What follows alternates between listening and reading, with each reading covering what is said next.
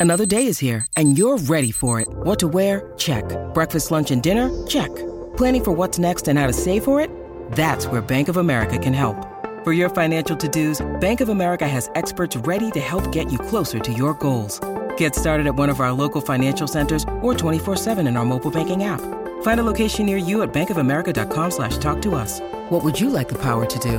Mobile banking requires downloading the app and is only available for select devices. Message and data rates may apply. Bank of America and a member FDIC. You ready to get to it? Yes, I am. All right, let's get it going.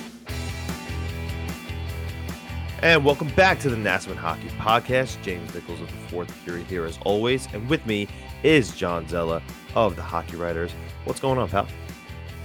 I've not been able to get over the Islanders in February. It is only March 2nd. Oh, so it has not been much time. Yeah. But having seen their record, I think it was 5 5 and 2. Am I making that up? They play 12 Uh, games. That sounds right. I hated that because it felt like every month you were looking at the next month thinking, all right, if they just get through the month and maybe they kill it, they lose to some good teams, but they can get some points. Other teams around them can lose. Like they can do it. We're here. Yeah. Like they, they're like on, they're right there. And every month they're like, yeah, NHL 500. Uh, we lost to the wrong teams and uh, blew some other chances. You know, like it, it's just like more frustrating by the day or by the month, depending on how you want to look at it. Yeah. It, that's that's it. it stings a little so bad. more. It stings a little more too, knowing that the Washington Capitals are actually not playing super well right now. And that that's what I mean. Like there's just yeah. there's such a good opportunity here, and they just decided, hey, who cares? I mean, and they're also, I, I, I'll say this too, and like I'll sound like a broken record. The the games like last night, right? They lost by, you know, a, let's we can go over this later. Like by they lo- they lose by a blown call and an empty netter to make it look worse than it was. That's the kind of game early in the season, or even right now, to be like, hey, we hung with those guys. We were that close. Yeah. This just you can't use that excuse right now. Like that's Yeah. it's it's just not something that you can say. And that's my that's like the ever growing frustration that I have is they keep Yeah. they're really good excuses. Even the beginning of the season to some degree. I mean, also you're a professional, figure it out. But I, I just only so much like, oh boohoo. They had a they they weren't away from home that long. And we even said that at the time, was that overblown? So I don't even know that it's worth bringing up like, oh, this is a thing that happened in the beginning of the season. Although a lot of other people seem to be saying this. I don't know that it's it, we mentioned it before. It's not I don't know that that was that big of a deal. Now the inconsistency isn't great. We've seen that a lot. Um, I've heard on other shows about other teams too. Goaltenders aren't as as sharp because February people were going, you know, the, the games were in and out and it wasn't consistent. So you're you're playing twice a week or whatever. Again, you're professionals. I you just you have to find a way. You have to dig deep. You're you can't go into the season like, oh, we're this team that went to back to back to back conference finals or conference final. Yeah, conference finals. And and then be like, oh yeah, we didn't play so much. I don't know. Like it's it sucks and I get it. I don't know. You just can't. Yeah, you got to move on. You got to do something with it so that you're not in February going. Guess we should have had that one. That's the post game. I don't know. I don't know what I expect anyone to say at this point. It's just not that. We're going to talk about comments regarding stuff like this a little bit later coming from the organization. That's my rant, Um, I guess, for today. I'll get it Before we do that, though, uh, going back to that five, five, and two record that you just mentioned, you know what's not so different than that five, five, and two record? The two, two, and one record they just had on their five game road trip uh, just this past week. Um, now, in the process of going two, two, and one, uh, they did lose Matthew Barzal and Zdeno Chara. We all know the former is much more significant than the latter. Um, and who knows if maybe the Islanders might have squeaked out a win against the Colorado Avalanche at the tail end with Matthew Barzal in the lineup. But hey, they didn't. Um, What is today? So we haven't talked. I'm trying to figure out what games we didn't talk about at this point. Today's the March second. today's March 2nd. It's a Wednesday. It's a Wednesday, so we didn't talk about a few games, Yeah, including from from Seattle to today. correct. Gotcha. Okay, good. good. Carry on. As so, in the midst of this road trip, there were some good things, there were some bad things. For once, let's talk about some good, right? Ilya Sorokin went 2 1 and 1 with a 930 save percentage, a 2.23 goals against average, a 1.23 uh, GSAA, and a 955 high danger save percentage. That seems pretty good. How absolutely fucking maddening is it that he's playing even Varlamov? Let's give him credit because he's not the reason why they're No, they're losing these games either, right? Um, give them both a ton of credit. Yeah.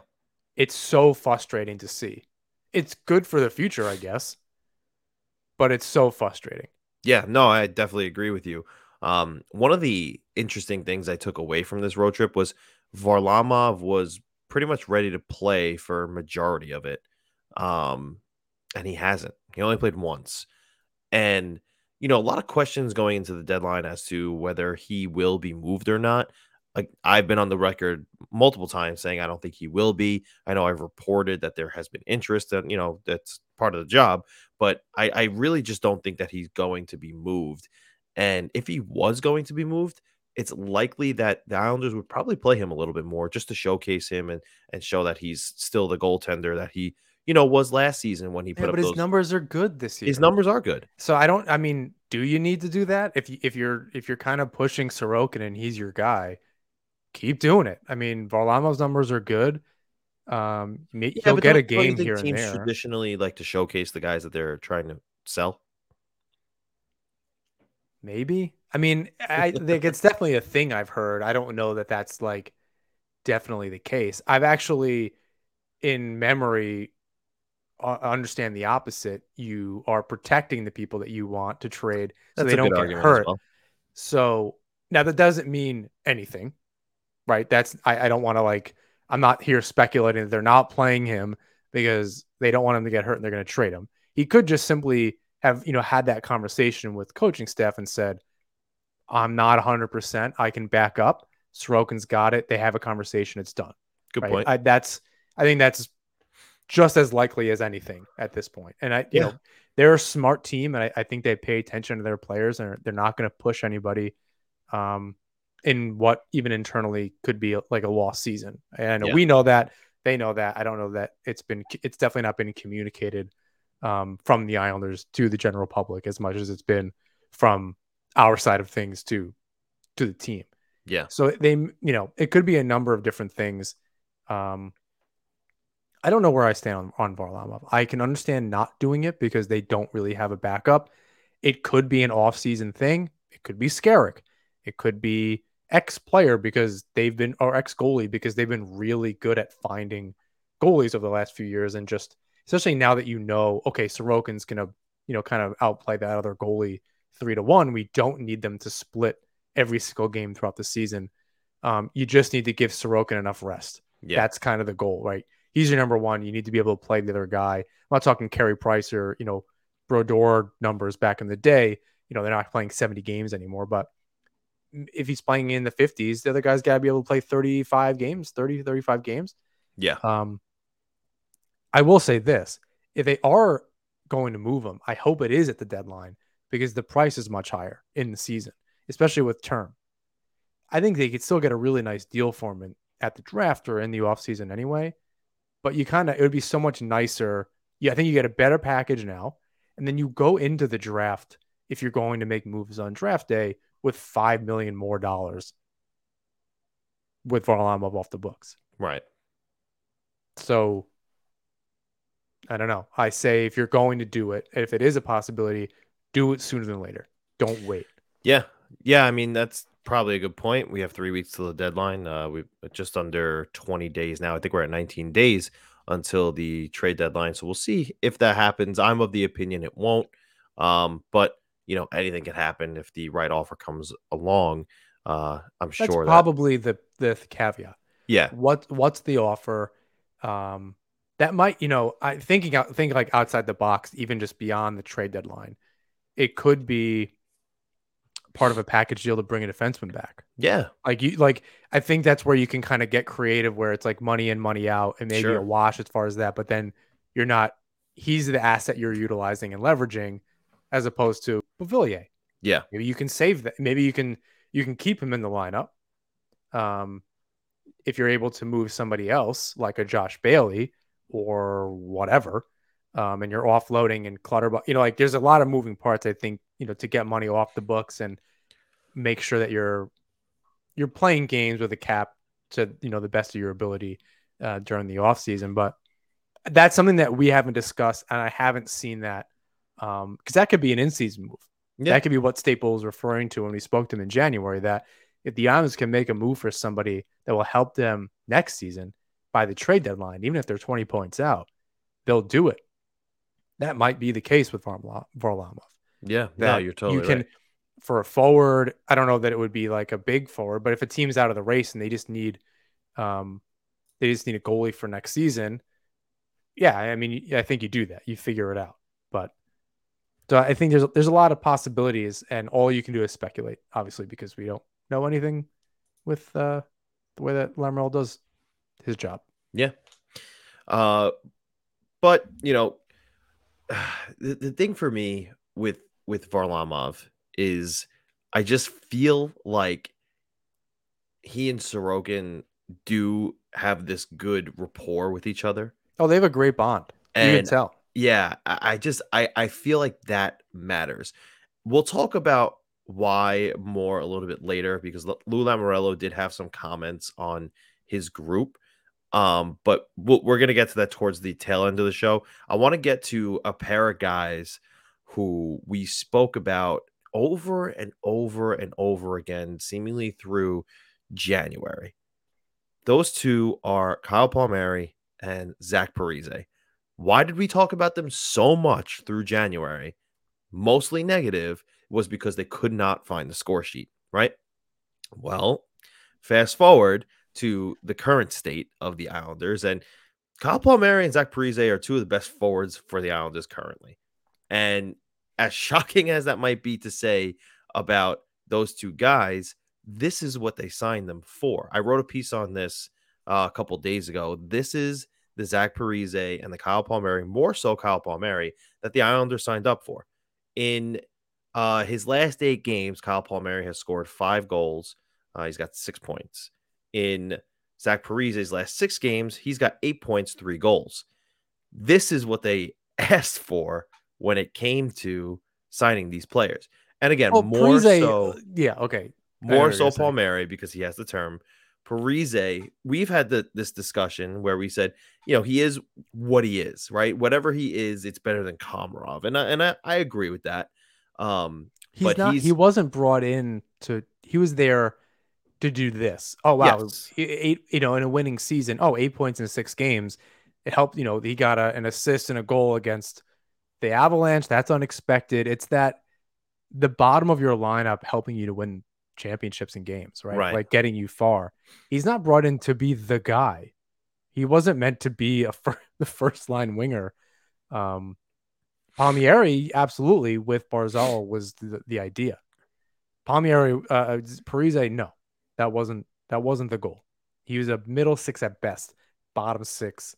Um, I don't know in practice, and yeah, I mean that's great. You we want eight points in six games from your third liner. The fact that he's doing it on the first line is he's a he's a better Komarov, so he's he's able to produce more because he's got more speed and you know a history of offense. So yeah, he's gonna he's gonna do that if you put him with somebody like Barzal. So, one of my questions coming to uh, Zach Parise before we talk about Kyle Palmieri is, and and the reason why I asked this question um, is because he was brought in to be an Islander because he's a he's a Lou Lamoriello guy, and he's towards the tail end of his career, and he probably wants, even though he signed a one year deal, some sort of stability in where he is, and he probably gets the opportunity to give his uh choice as to whether he does or does not want to be traded at the trade deadline. Does Zach Parise get traded at the deadline, especially given the recent success he's had. And I, I'll go on the record to say it's actually been a little bit longer than the recent su- success that Kyle Palmieri has had. He's been doing this a little bit longer now. Um, but with his success in the last couple of weeks, maybe month or so, does Zach Parise get traded? I argue the relevance of the success because the team is still losing and they're not going to make the playoffs. So, okay, that was going to be my next question. Does the state of the Islanders in the standings take the pressure off of them and now they can just play freely and that's maybe why the points are coming. I mean, that happens to teams all the time. It's happened to Islander teams in the past. It's been a long time since that's that it's happened. They, you know, they have they haven't been out of the playoffs or in, in a rough spot. But you know, this is this a kind of a similar situation to, uh, and they're still not winning games, right? Some players are having more success, other players aren't, and other other pieces of it are falling apart. So maybe these particular players are feeling a little bit of that weight being lifted off their shoulders, and um, you know, you get a couple, it starts to come. It's so much easier once the monkey is off your back a little bit, and you're and you're feeling it. You're not gripping your stick tight you feel like you know where you are. You're supposed to be on the ice. All of that happens. You know, happens with me when I play beer league. Some I'm not feeling it for a few weeks, and all of a sudden there's a bunch of games in a row. I, I just like the puck just feels better on my stick. I'm mm-hmm. like it once you get one, it you just you just feel so much better. I can obviously not on a professional level, but it's it's like writer's block. We can both relate to that. Uh, maybe a lot of people that you know in your professional life, if you're if you're a writer or any kind of creative, um, in, in a creative industry, you can sit there all day at a blank screen and all of a sudden it just kind of like clicks and you do it. It's not dissimilar from this. You know, you just you get one, it comes a little bit easier. I guess to go to your first question, does it mean that he gets dealt? I don't know. Because it, it depends on what he wants. I think the that conversation would happen with Lamoriello. I want to believe that the conversation can go, and I feel like I brought this up with Chara or no, or Andy Greene or something like that, where just because you trade him doesn't mean you can't bring him back in the offseason. Right. Right. Like you can have that. Con- I know it's like people with families and it's, it's tough to think about it like that. And everyone just says it's a business, but you, you definitely leave, you know, your feelings can get hurt. I can, I can absolutely see that happening. So I want, but I always wonder if it's like, all right, Zach, we want you to come back next season, but we can get you some assets. It's not impossible. It's happened before where they trade, someone gets traded and gets brought back um, and gets re signed. I don't think that's crazy. I think it's unlikely. And that's the difference. I think it's unlikely. So, all right, we're going to bring you back anyway. Is it worth a third or fourth round pick? Who knows? For a guy that won't play in the league for four years or maybe never. I don't know. Um, it depends on what they what they really need and what they need as far as assets to then get something else that they need in the lineup. Palmieri's not going anywhere. You know, that's kind of the end of that conversation. Parise and Achara or Andy Greene or Clutterbuck or something like that. Yeah, I don't know. Parise's success. If Lamar he- here's a deal he likes, I don't know that he just doesn't do it because he wants him back next season. I think it depends on who comes calling, right? If oh, right. If it's the Rangers or if it's or some, or like in the Avalanche Metro. and they're they're you know they have a need to, for help in their bottom six, I think Parise says yes. I'm to the Avalanche. Does he have a no if move? It's, uh, no, you, no, he's got no trade protection. I just think that I think that, and I and I've been told that Lamorello Lamoriello has a respect for certain guys, where even if they have no trade protection, um, you know, guys guys like Parise and and even Josh Bailey at this point, he'll say to them like, "Listen, you know, so and so came calling. Do you want to go? If not, we won't move you." And and I think I can respect that to a certain degree. Um, I don't know. Maybe does it matter this season? Like I, I don't know what kind of assets you're actually getting for certain guys. Bailey, I it has just kind of lost my faith. Uh, I'm back to like pre Trotz level. Um, outside of like the last the 17 18 season where he got like a bazillion assists and it was an all-star I'm back to the like, you got to be kidding me. I'm rolling my eyes half the game. Um, and then again after when I'm watching the highlights of just like, I don't like the still images. I'll say that. I don't like the still images of Bailey with the puck. Things move so quickly. Yes, there are some of them where Yeah. it looks like the net is just yawning. And most of the time you get a a one timer off or a snapshot and it just you can beat the goalie getting over. It's not always that easy. Yeah. Like I just I need people to understand that. I do not think Bailey should be back next season. I think they need to find a way to get get out from under him. I don't I don't know how you you get rid of him with two years left at five mil after this season, but you got you have to make that a priority. If you're not going to trade Varlamov, you need that five million or whatever he's getting paid off the books and a spot out of your lineup.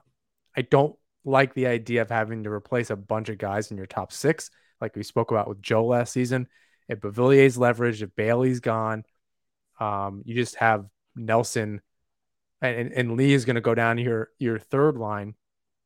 That's 50% of your top six that you need to replace. It's a lot of assets and a lot of money that they do not have for top six players. Now, let me ask you about Parise. He's only on a one year deal, so he'll need a new contract. Does he resign for another year or is that experiment over? And I only ask that because we saw this season, and yeah, he's been great. I would, you know, take I would take the effort of of Parise and put him in all of my players. But is that experiment over? Do they need to go in a different direction, or could he be part of the solution on another one year deal? I think if it, it depends on the direction of the the forward group to a certain degree. They may have a handshake deal near the end of the season or whenever they're able to actually do it to say that they want to bring him back, you know, barring some details and that there maybe there's a date. I don't know how any of this works, by the way. I'm editorializing and speculating. So no one hold me to this and yell at me when it does or doesn't happen.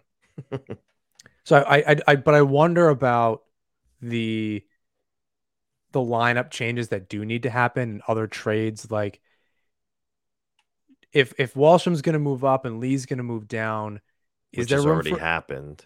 yeah so like is if that sticks and that's something that they want to continue um but it's lee Pageau parise okay.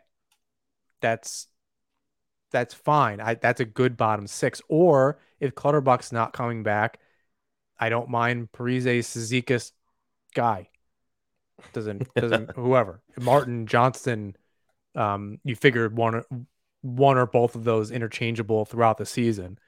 Um, that's a perfectly fine fourth line for me. Um, it does mean you need another, even a fourth, third, or fourth forward now Right. in in your in your group. So that's all. That's again, that's some money. I, on a league min deal, absolutely. The issue is that like he can't be the 13th or 14th forward. They already have that uh, to a certain degree in Johnston who signed for another who knows how many years, three more years. um, so that's kind of what you need to play with. I think there's he has they have every reason to bring him back. He's a good he's good in the PK. You're going to need to replace a Clutterbuck. If you can replace a Clutterbuck um, with some more recent offensive kind of play, um, you replace the penalty killing, you replace the tenacity. Um, sure, on a league min, you just saved yourself three million dollars, two point seven five, whatever. right. I, that's really fine. I would not be upset if they brought him back. And- he, and- he was never the problem. I, we're on record saying that throughout the season. It wasn't his job, and it, he and the job that they asked him to do, he was doing perfectly. He wasn't finishing, but that's the cherry on top. This is the cherry on top to Yeah. the play, right? It's not like Palmieri where you're like, dude, I don't care. McDavid is ranked one of the worst, like by the analytics, one of the worst defensive players in the league. Hmm. He's still the best player in the league. Right. I mean, Auston Matthews is giving him a run for his money. Um, he is. uh, you know, and and Draisaitl's not like you know out of that equation in the top three, four players in the league either. And MacKinnon's no joke, but like Matthews is unbelievable. yeah.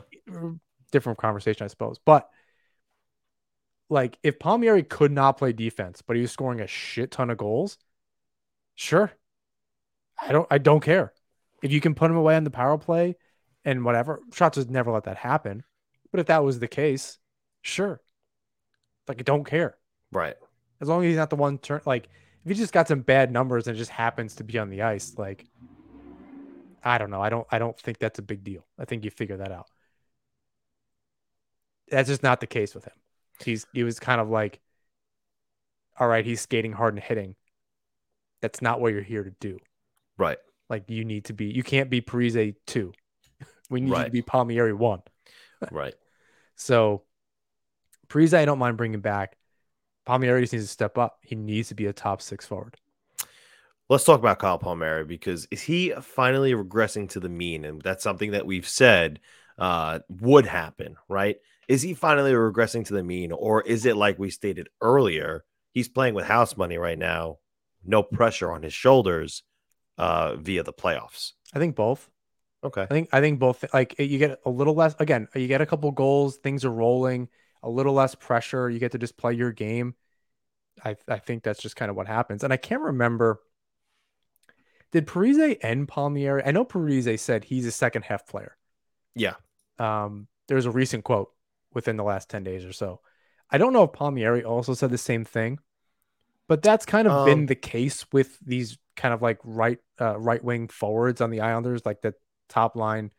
Eberle was kind of the same way. He was inconsistent, started strong, waned a little bit, and kind of came back uh, near the end and, and had good playoffs. Palmieri had a good series last year, and that's in the, in the playoffs. That's all you really need, right? Everyone's everyone's got to have a good series in them. Um, Yeah. Hopefully, it's not all in the same one.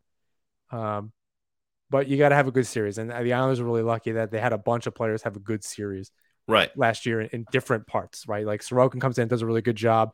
Palmieri comes in and does a good job. Everyone kind of like at a certain time stepped up and did their thing Right. um, on on the way. And even in the Tampa series, game to game, it wasn't like it was the same players playing really well. So yeah, I mean, it it might be a little bit of both.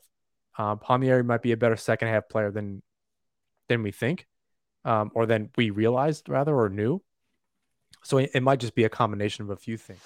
Nasserman Hockey is brought to you by DraftKings.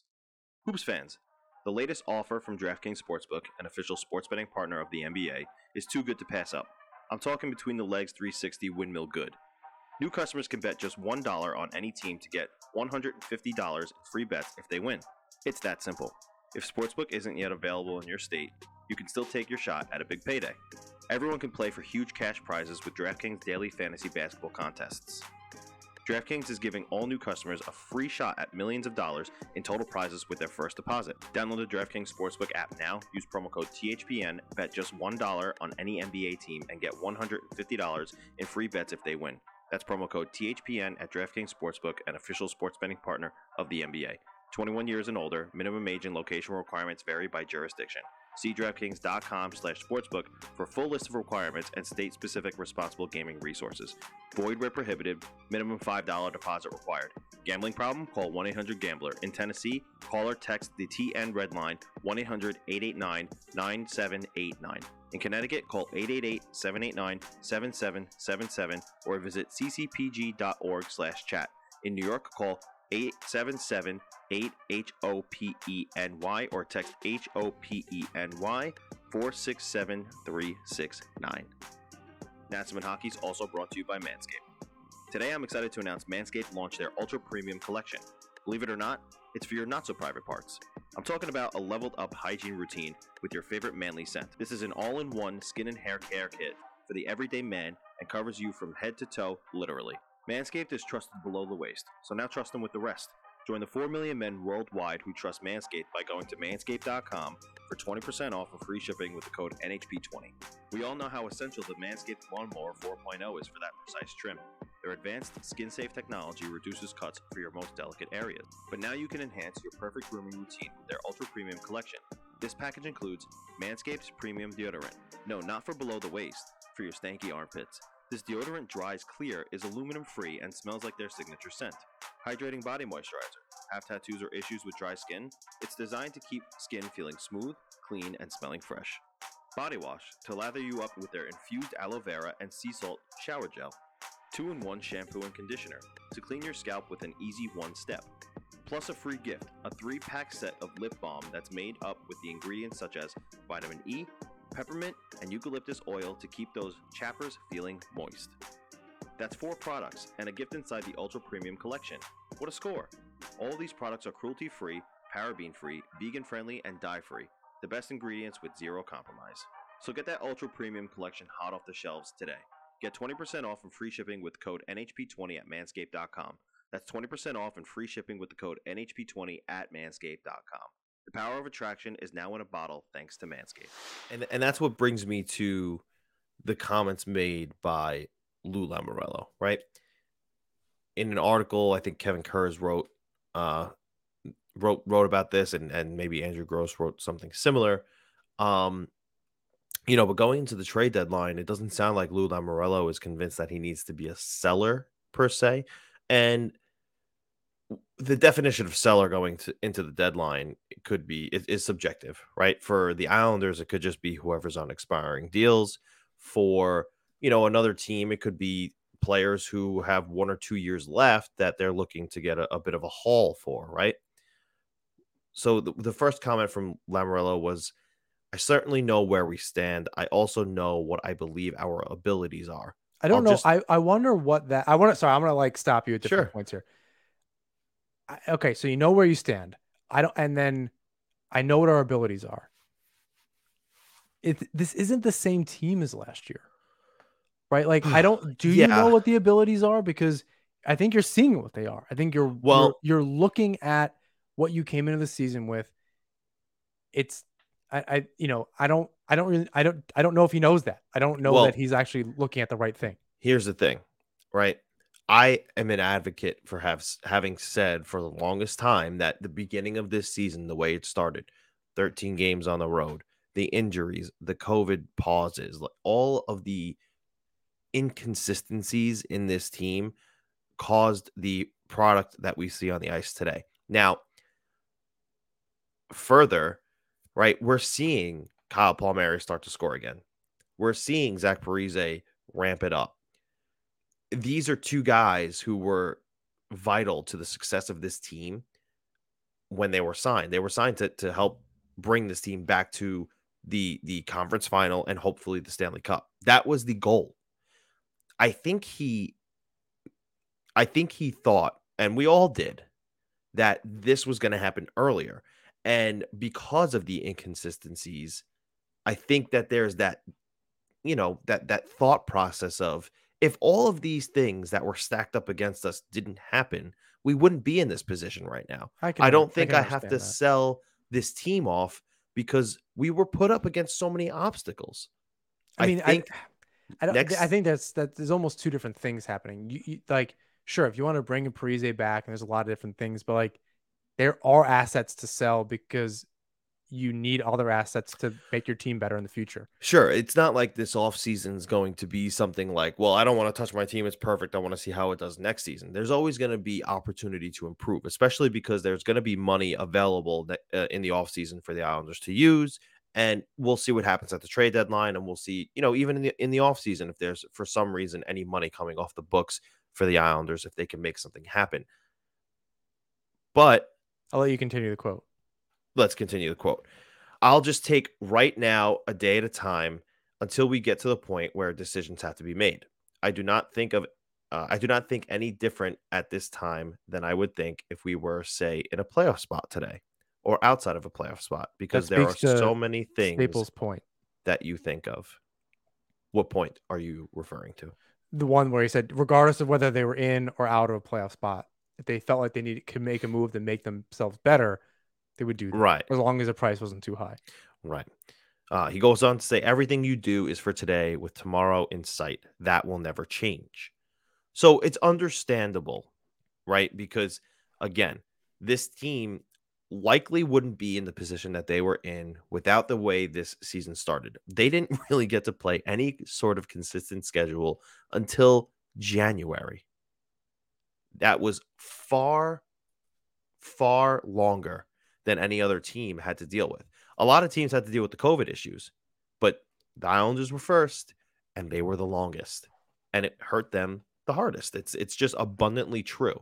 So there are so many things that contributed to why they are where they are right now that I could understand Lamoriello feeling this way. Does that mean he doesn't need to make changes? No, absolutely not.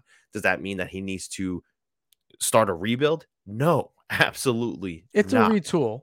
A retool rebuild. is different, right? A retool is okay, we made a couple of changes we thought were necessary in the offseason. We want to get back to the Eastern Conference final and the Stanley Cup.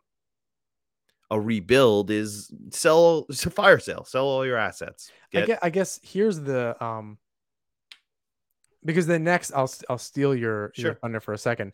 His the next quote that you have here is saying, "I have a real strong belief in this core. There's no question in that." My question for you is, who are the Islanders core? okay. Who do I you was gonna say believe? the same thing to you. Okay, It's like we have a podcast. it's like yeah, it's like we've done this before. so right off the bat, right? And and obviously Matthew Barzal leads that core, right? Then you could say, These are like in other words, these are untouchables. These are core untouchable pieces. yeah, yeah, I would say so. Um, Matthew Barzal, Noah Dobson, JG Pageau, Brock Nelson, uh, Oliver Wahlstrom, Anders Lee, although not loving his play lately. He's a third line. He's a middle six guy now. Yeah. Which is fine. I see him as a Thornton, right? Yeah. You can be really good middle six player. Doesn't mean you can't be captain. Right. Doesn't mean we have to trade you, although it eventually happens, or he just his contract runs out at a billion years old. Um, although he's killing it with the Panthers this year and, and kind of leading that squad. So he said Barzal, Lee, Nelson, Wahlstrom, Dobson, Pageau, Pageau.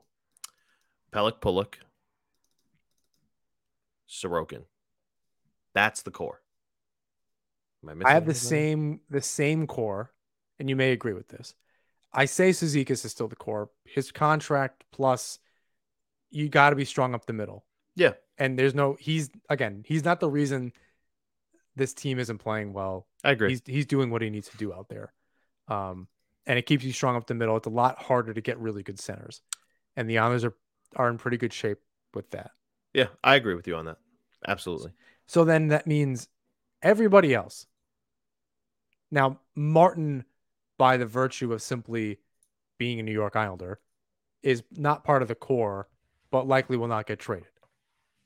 So you you have to add him to like a sub list Okay. as he's around. He's not going anywhere. Your lineup, that's part of your lineup that likely won't change, along with Johnston to some degree, uh, depending on how interchangeable you think there are. They are. So that's Martin and Johnston are one player. So that's one, two, three, four, five, six, seven, eight, nine, ten. Ten skaters and your and your goalie. So you, you have you essentially have um that's only three forward that's three defensemen. You didn't include Mayfield in that. I either didn't. either did I. So that means you have essentially again, Mayfield could count as one that is just in the lineup by virtue of just being an Islander and a good contract, unless he can get leverage for something else. But then again, you need to replace 50% of your defense. Right. That's expensive. Right. Now, I'm not sitting here advocating that the Islanders need to trade Scott Mayfield, No, but uh, uh, yeah. what I'm saying is that he's the he's the kind of guy who's valuable enough to retrieve you something because of his contract and the minutes he plays. So if you get the right deal, you do it and you figure out the rest of that later. The problem with Lamoriello has been in the offseason figuring it out later because hence Zdeno Chara.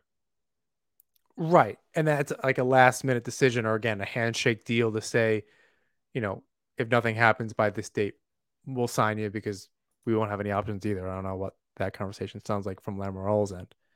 But the amount of forwards that you're talking about that could be out, including a Clutterbuck, right? I, I don't there were rumors about him or at least reports that teams were interested. Same with Bailey. Um five, six, seven. So we named seven forwards, and that includes Martin Johnston as one one forward. That's Monster. uh that's five like that's five forward spots up in the air. I don't know if that's a retool. It's not a rebuild, but it's not a retool. That's a lot of players. Potentially, even if you kept Mayfield and you brought in Salo, that's still def- a big time defenseman in your top four, one way or another. I don't think you play Mayfield Salo. Um, I'm not sure what the the defense looks like. Pelech, Pulock, Dobson, Mayfield, Salo, X. Does that just mean Greene is back? Um, It very well could. if, Now, if they I'll can't say make this, a though. move, like I'll say this: there are those five five skaters who are interchangeable. Yes, I don't foresee five major moves happening that will fill in those gaps. I think that you have to plan on two of those guys, two to three of those guys, staying with the team. so that's And- Brise and Sure, uh, Beauvillier, if if it's Beauvillier, or you know Kiefer Bellows, if it's Kiefer Bellows, right? That's that's what you have to expect. You have to expect that yes, there are five skaters who could be interchangeable, but only two, maybe three of those guys will be different. so that's still three other play two to three other players, Right. which is no Now, small that's- feat. That's a retool, though. That's not a rebuild. That's a retool. You get two to three different players, and I, I, I'm not sitting here saying they need to get three Johnny Gaudreau's. They need one, and they God, need they just need one. and they need What's they need a defenseman for sure. Um, what sucks is like you have some of these guys that are absolutely right there and they have the potential. I made I tweeted the other day that Jesper Bratt was what we all know Beauvillier could be. good tweet. And I think there was like, you know, I a mix of things which some of which were just ridiculous and aggravating and I didn't bother to respond, but that's the annoying part. You're going to wind up leveraging Beauvillier for a defenseman. And you could have used like that would have been an incredible top 6 to have Beauvillier, Nelson, Barzal, Palmieri, Gaudreau, other really good forward, and Wahlstrom. Like, that's really good. To then be like, okay, great. So we move Lee down to the third line. So that's really strong. And that'll be fine. Great. It'll write itself. We'll find a guy to play third line. Johnston, doesn't matter. Then you got to replace Beauvillier. Right. Like that two top six forwards is really hard, which makes me think: Are they really going to go after a a Chychrun or a, Well- a big defenseman? Because then they might not have the money, or they might not want to give up the asset in Beauvillier, even Right. though it's a good trade chip. And you know he's young, he's got a lot of potential. But like again, he's young, he's got a lot of potential. I don't know that you give up on this player, but he's he's still like unless you're an Islander fan, and this is something we have to detach ourselves from as people that watch this team really closely, the rest of the league might not give a shit about Anthony Bavillier. He's proven it to us, but a lot of us have said he's inconsistent. That Right. means the rest of the league doesn't give a shit about him. Nobody is talking about him other than he's a good, maybe middle six player. I think I I think when it comes to situations like this, systems matter. I think that different teams consider what style of hockey they play, and if they pluck him from a Trotz system and put him in, say, uh, I don't know, a Colorado system, he'll score more. I'm I'm of that opinion. I think that there is value for Anthony Beauvillier around the league. What kind of value? I don't know right now, but It's not I- as high as uh, you know. Even if I'm saying keep him, he's really good. yeah, It's not even that high. Like No, I, I don't. I- I, don't think it's. I think it's l- uh, largely unproven, right. inconsistent, has has potential, largely unproven. That's that would be like if I was a, a scout. That's what I would say. There, there's not a lot to go on. He has good spurts. It's a lot of players. They're usually, you know, they're low profile. They're not like the players that their teams think they are. And look, Kadri goes from Toronto to Colorado and just absolutely kills it. Yeah, I know. Like, so you're you're right in in that respect where it could happen, but like then he's got to go there and do it. The same thing we've said about this team. Yeah, that's great. They can win in the playoffs. They have to get there. Right. They have to they have to do it. At a certain point, you have to make it happen. So I hope that they can keep him and br- only have to bring in a Gaudreau and then Beauvillier just has the breakout season we've been all writing about for five years, or however, you know, you know, like that would be amazing. That that solves you a lot of problems. If Palmieri can just like be consistent, like it's a lot of just do it. Be hockey players. It's it's so much of that, and you just have it ha- you have to think it's got to be the right combination of players. So here's the question now, right? With this core in the off season, is a retool enough to return to the playoffs? I, I, like I was saying before, I think it's somewhere in the middle. It's not a rebuild. I just think if if you're talking about untouchables, as we've listed, and this is just you and I, obviously we are uh not John and James and Lamoriello's underneath, and it's just a mask. so th- this means absolutely nothing. But if you consider what what the core is, which I'd I'd argue a lot of people would say is pretty pretty close to what what they want. It's got to deal more with what's available and what kind of because one type of move could precipitate the next, and you need to be able to move a Beauvillier and and get the assets back to then flip and get a Chychrun, or you're moving Beauvillier in with uh, a couple other assets for a Chychrun or whatever the case is, or who the agents are and if they can hammer out a deal. If it's a if it's some UFA, I'm not thinking about defenseman that would be really good. Um, maybe they think Salo. Like I, I think there's a lot of like what ifs here. So well, it could here's be, what I'll it, say. It could be it could lean towards a rebuild ish. Like I'm not saying it is a rebuild, but like if there was a meter from retool to rebuild, it could be closer to the middle, a little bit more over, just because of the amount of turnover. Right. So it could look like that. It depends on how many players are moved and what is available for him to move it for. So I'll say That's this too. question. There were there were other comments by Lamoriello regarding the uh, progress and the the development of his younger players. Um, very pleased, Lamoriello uh, is very pleased with Noah Dobson's development. Obviously, right? He's been fantastic. Um, he goes on to mention guys like Oliver Wahlstrom and Kiefer Bellows who are going through something similar to what Noah Dobson went through in his rookie season, where he had sheltered minutes and uh, you know the way he was uh, utilized in the lineup. It's not going to be easy to sign more than one. It's not even going to be easy to sign one top six forward that the Islanders need.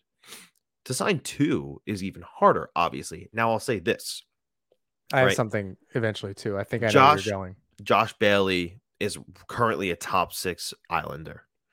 If they move him, right, or even if they don't move him, the the current trajectory for Oliver Wahlstrom is to be in the top six. So now, if he moves up to the top six, it's actually easier to get yourself a bottom six forward if they fit this group. So your top six might be built in, whereas you don't need to now sign two guys for the top six because you have Wahlstrom up there. Now you just need a left winger. It depends on yeah, it's the left winger. Let's call that Gaudreau for the top line. Well, Barzal- Gaudreau's the right winger, so let's call that Forsberg. Forsberg, who whatever. is is uh Gaudreau a righty? uh, I think Gaudreau is a lefty. Okay, so whatever. mistaken. Gaudreau, Barzal, Palmieri. Second line is Nelson, Wahlstrom. So you need and Beauvillier may or may not be used as a chip to get a defenseman. Right? I, I thought you were going this way. If they believe, and I, I highly doubt this is possible, if they believe Bellows can be the next Beauvillier, even the the most consistent Beauvillier, which is to say, not consistent, that might work. He's an RFA this season, after the season, I believe. If you can sign, if, if you can, obviously, I think you can sign him. Um, yeah, he likely wants to be part of this team. He's he's gotten a pretty good chance, especially of Yeah. late. Um, had that great breakaway goal. He's had a couple of those moments. Um, if you think that he can be your top a top six guy or a middle six guy, it, it depends on you know how depending on how you want to look at it, or if he's the new Oliver Wahlstrom on the third line, and like again Bailey's moved or whatever the case is, or maybe Bailey's just not an everyday player anymore. Again, I don't know. You don't really have the roster space to do this, but in a perfect world, if they move Beauvillier for defenseman as as part of that trade, whether that's directly or indirectly, in a perfect world, Bellows just replaces him, and it's Bellows, Nelson, Wahlstrom. Sure. I don't believe for a second that'll happen in a trots, as much as it may be worth a shot to do. I don't believe for a second he'd put two young guys who a year ago couldn't stay in the lineup or were getting sheltered minutes and all of a sudden put them on the top, one of the top two lines. But that's ideally what happens. You have somebody within the organization. That's how it works other, other for other teams. You traded a guy that you know was really well liked and all this kind of stuff, and just you needed to trade him because he was an asset. And somebody else just that's a Tampa Bay thing. Somebody else just comes up and fills the role. Right. So you hope that they're very different players, but they're both lefties, so they fit that. That's easy enough. But they can score goals. At the very least, that's the that's the same thing. Yeah, Bellows is not nearly as fast or anything, but no, I don't know. Yeah, in a perfect world, I think that's that's a that's the swap that you're looking for. I think of I think of Bellows as more of a younger Anders Lee. He's the power forward type, and traditionally, uh, there is that belief that you know players who are or power forwards who are uh, younger take a little bit longer to sprout into NHL power forwards. Um, I And think he's fine on that line certainly with uh, yeah. Nelson and uh, uh, wi- and a uh, Wahlstrom. Wahlstrom. Yeah, and And and. I I think that he does have that in him. I he certainly has the bottom six in him. Can he be a top six guy? It it's possible. That's why I'm I not say going to say it's impossible. That's why I say Middle- middle six. Good. Yeah, middle's good. I don't think he should be playing first line minutes. Hmm. Uh, second line he could. Third line definitely. Um, so he has that potential. Now, if he could tap into it and, and reach his peak and stay there for a couple of years, that'd be great. Uh, the the point here really is that the Islanders have options for their top six next season. It it the the the plan is to have a guy like Wahlstrom step in on your top six and sign a guy for your bottom six. Uh, that's you know a little easier to uh, and more attainable to do. Uh, they definitely have on their bucket list or, or on their their checklist to sign a top six guy, a top line guy, uh, preferably a scorer and likely a defenseman. Um, but with the development of you know Wahlstrom and, and possibly Bellows, those guys moving up into increased roles makes it easier for you to fill out your bottom six. So I think that's the plan. I think that's what Lamoriello meant by you know look at what, what Dobson went through, apply that to Wahlstrom. I think next year the plan is to have those guys with in, in increased roles. The the Fingers crossed. fingers crossed. It, it- it's just the um what's it called? When the the oh man the the words eluding my head. Uh the probation period. There it is. The probation period will be over right? These are these guys need to be nhl players now I, it's I don't think that's wrong. I mean, they've given Dobson a little bit more of that rope, and and he's done really well. I don't know what his defensive numbers look like, but his offensive numbers are great. And if Pulock can get back to form next year, um, which you're hoping happened this year as far as the offense was concerned, but if he can get back, that's great. Yeah. And then you, you're maybe adding another player, another defenseman that could do that, or just someone that's just solid defenseman. Frankly, it just needs to be somebody that's a good player. Yeah. Um, on the back end, that's totally fine. Um, that's but that's if you have three kind of offensive minded defensemen that are also good in their own end, um, and then three that are just kind of like big bullies or just other solid players that don't you know not you have a Scott Mayfield, you have a Pelech who's obviously just amazing in his own end and has offensive upside when he wants to. Um, he just decides he's uh, an amazing forward. Um, and then I don't know. Is it a Salo? Is it a is it a Greene? Is it the answer? Yes. There's two spots. Um, so like, what is that? What does that look like? yeah yeah and, and you know to answer my own question is a retool going to be enough um if it's done properly yes because i still think that the core of this team uh, is plenty good enough to be who they once were uh, in the previous two postseasons i think that they're good enough to uh, you know, surpass a Washington Capitals in the standings. Not maybe not this season, but next season. Um, I still don't think the Rangers are as good as everyone's making them out to be. Igor Shesterkin has been fantastic. The play in front of him, not so much. Shesterkin's basically been a brick wall. Um, I don't know if he can sustain that forever. I mean, it's been a really long time and it's been great for the Rangers. Um, but I, I do think that with the the right structure, the core that they have, and the proper retool to bring in elite talent because they need it, the the moves have to be made this summer. And yes, I think it it will be enough. So I'll say I'll say this before we move on. I think in the past, Lamoriello's made moves that we didn't understand at the time, and they turned out to be really good. This summer, in order for it to really make sense and really hit home and as few moves as possible, um, like a retool, they need to be obvious. They need we need to see the move, understand who the player who the player coming in is or the players coming in are, and be like, "Yep, they made the team better." Obvious, I like, like that without question. In the past, he's gotten away with it, and they and he built that trust. And look, Parise definitely did that.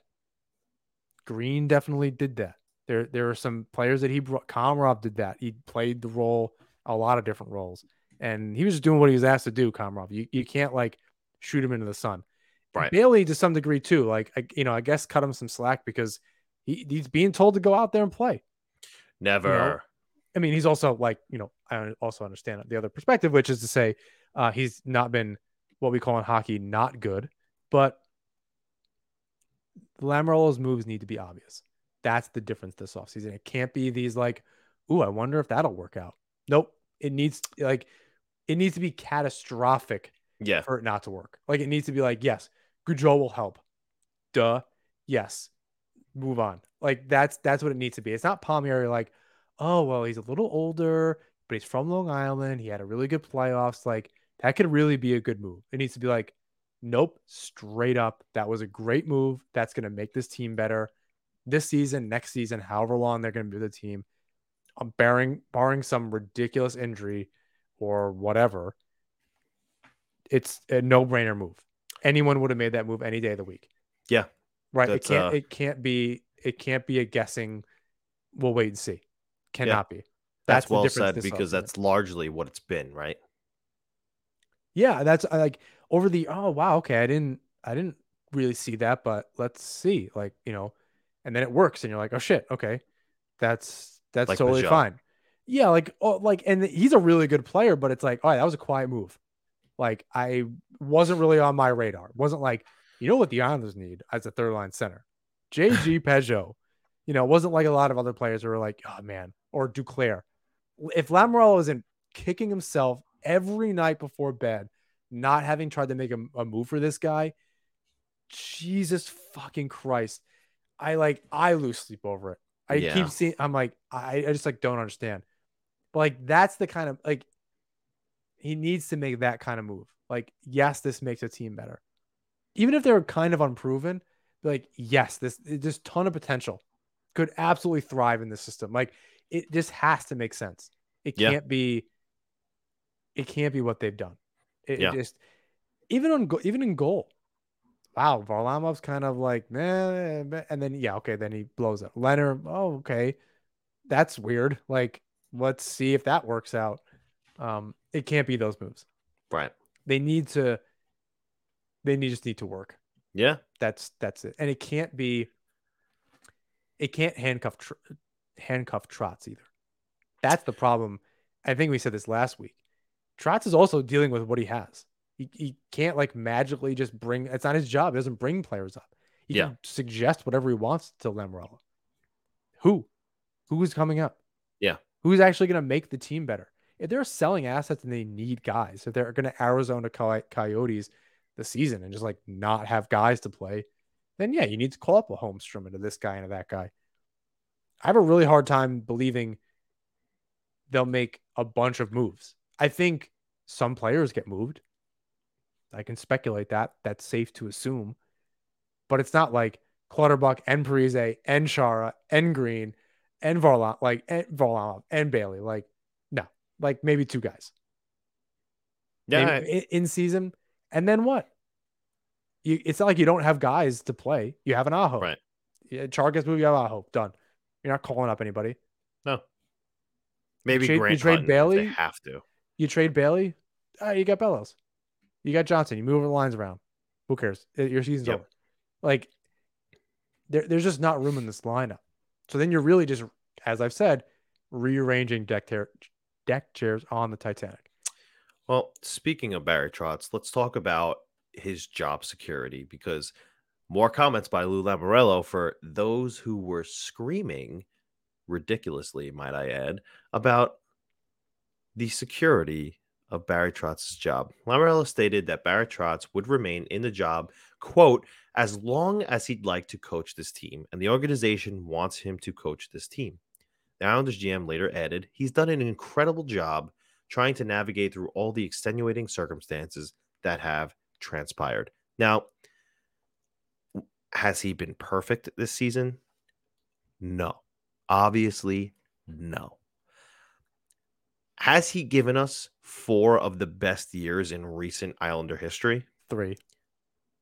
Okay, three. Yes, he has. And he's earned the right to right this ship. He's earned the right to receive a blank check and, and, and sign it and return it. I understand the frustration with this season. You have to remember not too long ago. It seems like it's forever ago because we're not really dealing with it with it that much anymore, but COVID was not that long ago. All of the issues that led to the demise of this season were not that long ago. You have to take that in into consideration. As much as it might sound like an ex- as an excuse, it's hockey players. We we talk about this all the time. Are so regimented, right? And when they can't do, you know, continuously practice that regiment and that that you know those those uh superstitions that they have uh, game to game, and they get thrown out of whack. And, and yeah, like I said in the beginning, they got to figure it out though. Like I- I it's agree. just going to be what it is, and like you're not going to have control over stuff. I, I understand. I know it's No, really I- hard, and I get you're going to have a game or two when you come back that are tough.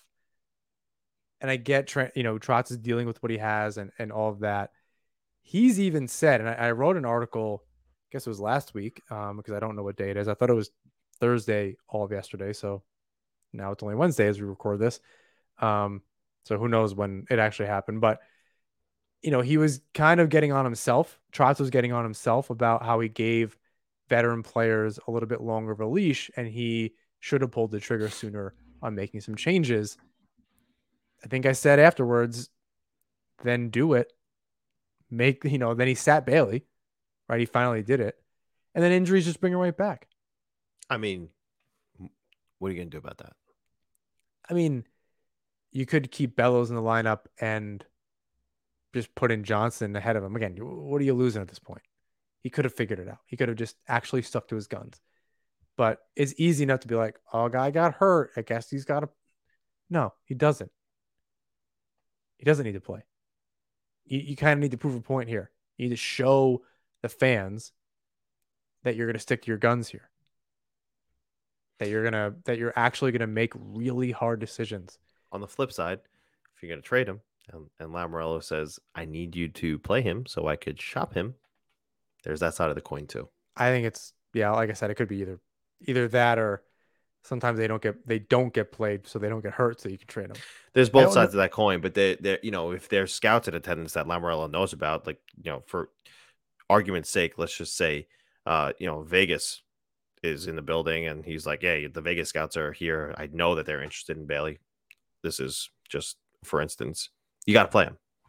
Yeah, yeah, I it's I don't know who has the money for him, unless the Islanders just retained. But then you're retaining fifty percent. You still you're then you got a guy at two and a half million for the next two after this two more years. Like that's that's also not good. Yeah, That's dead. That's dead cap. Um, any playoff team can't afford a five million dollar guy right now, unless they have LTIR that they're using. oh, the Rangers can. The Rangers got a lot of money on uh, uh, available. Yeah, but if if I'm them, I don't. I make if I'm the Rangers going to this postseason, I run with what I have. I don't spend a dollar more. Oh yeah, no, I'm not advocating that they should. yeah, I'm gonna say I for- I would I wouldn't spend a dollar more. Uh, not worth it. If You're- you're- anybody, you're, not gonna win. You're not gonna win at all. God, I, I regret this. They're not gonna win at all. Don't overspend on any bullshit. Go into the offseason with some money. You know, all the leverage in the world. You're the New York fucking Rangers. You can pretty much you've proven you can sign whoever you want. Um, watch they get Gaudreau. That would be well, if they need anybody, they they they're good on scoring. They they need a a Cal Clutterbuck and you know a shutdown defenseman. yeah, that would be terribly expensive. That they would never trade Mayfield to uh to the Rangers. I don't I don't That's never going to happen. But No. they, they need that kind of a guy. True. They they got two studs back there on D though. In uh K'Andre Miller and and Fox and just Shesterkin's really good. The forward group's really good. Yeah, I don't know. Like every other team, they they you know little tweaks here and there, blah blah blah. Yeah. Well, I think that wraps up this week, John. Yeah, I'm tired. uh, we're going to close out. want to say thank you to DraftKings. Use that THPM promo code with DraftKings and use the NHP20 promo code with Manscaped. Thank you to the Hockey Podcast Network, Isles Fix, and of course, all of you, our listeners. Please rate, review, and subscribe wherever you listen to or watch the show. You can follow us on Twitter, Instagram, and YouTube at Nasserman Hockey. You can find my work at the fourth period and John's work at the Hockey Writers. And check out Isles Fix, an excellent curated uh, Islanders newsletter uh, in your mailbox every morning around 8 a.m. Uh, Monday through Friday.